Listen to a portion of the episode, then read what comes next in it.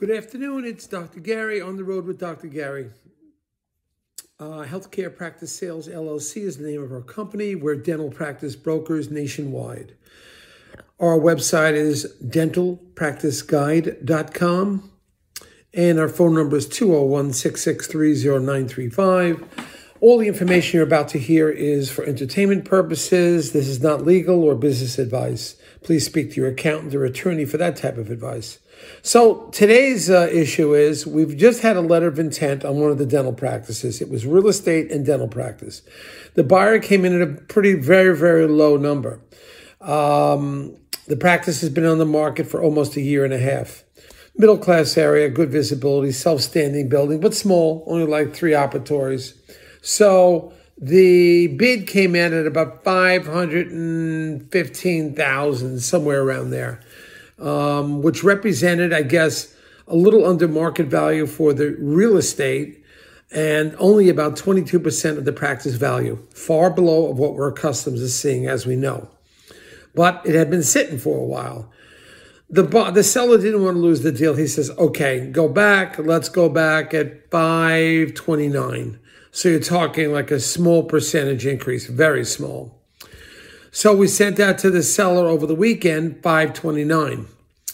I then spoke to the seller yesterday because now it had been about 24, 48 hours. A buyer, excuse me, the buyer.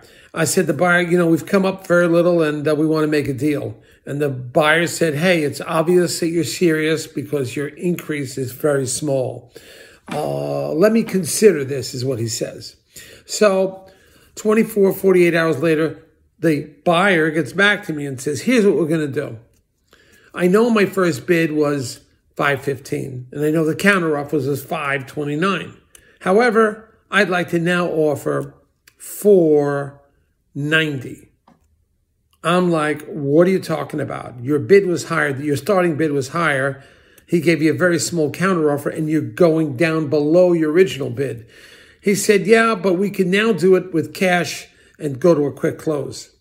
I said, Well, you know, cash is the same to the doctor because uh, the time period to get approved from the bank could take a little bit longer, but it's not going to take a significant amount of time.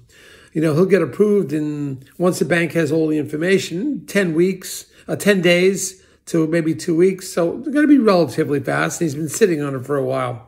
So by you saying it's all cash, it's great uh, that you're in that position, but you can also get 100% bank loan, 100% on the practice, 80% bank loan on the building.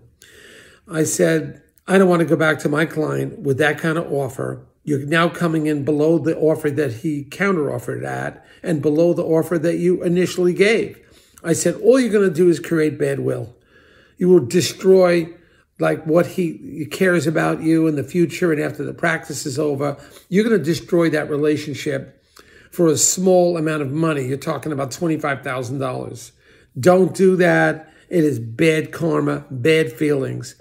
Here's what happens. Sellers want to sell to somebody they at least are comfortable with. It's all not about the mighty dollar. Yes, they want to get the highest dollar amount, but they'll always sell to somebody. If the dollars are close, the offers are close, they're going to sell to somebody that they like. Always the same, never changes if the, the bidding numbers are you know close. So I explained to him, you underbid this guy, so you go in below your original offer. And even if he would accept, he's going to have a bad taste in his mouth. He's not going to care about the practice in the future. In other words, he'll abide by the terms of the contract, but once he's out of there, he's not going to care. And I'll give you an example what happened. We had one doctor that was very upset that they really lowballed him, and he didn't like that. He always had a bad taste in his mouth, but he did the deal and was happy it was over with. So he told me two months later he's in the Caribbean sitting and he remembered about a woman or, or a male, male or woman that was getting divorced and a big settlement was coming through. And the patient said, someday when I get my settlement, I'm getting everything done. I'm going to do a full mouth rehab. And he remembered that and he knew that month the settlement went through and she received all the money.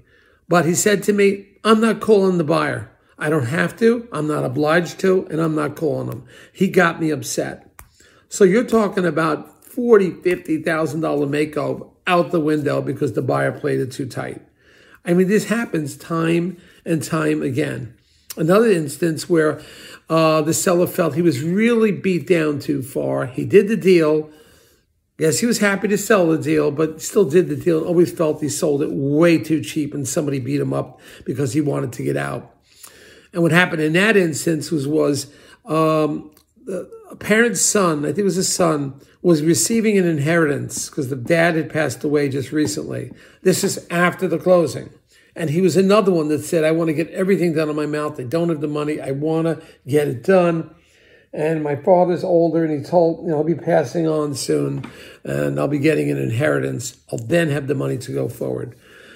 That was another instance where the seller told me, you know, a couple months after closing, that guy did get the inheritance and I'm not telling the buyer about it.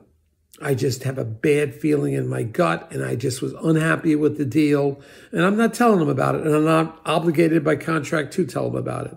The message is never turn off the seller.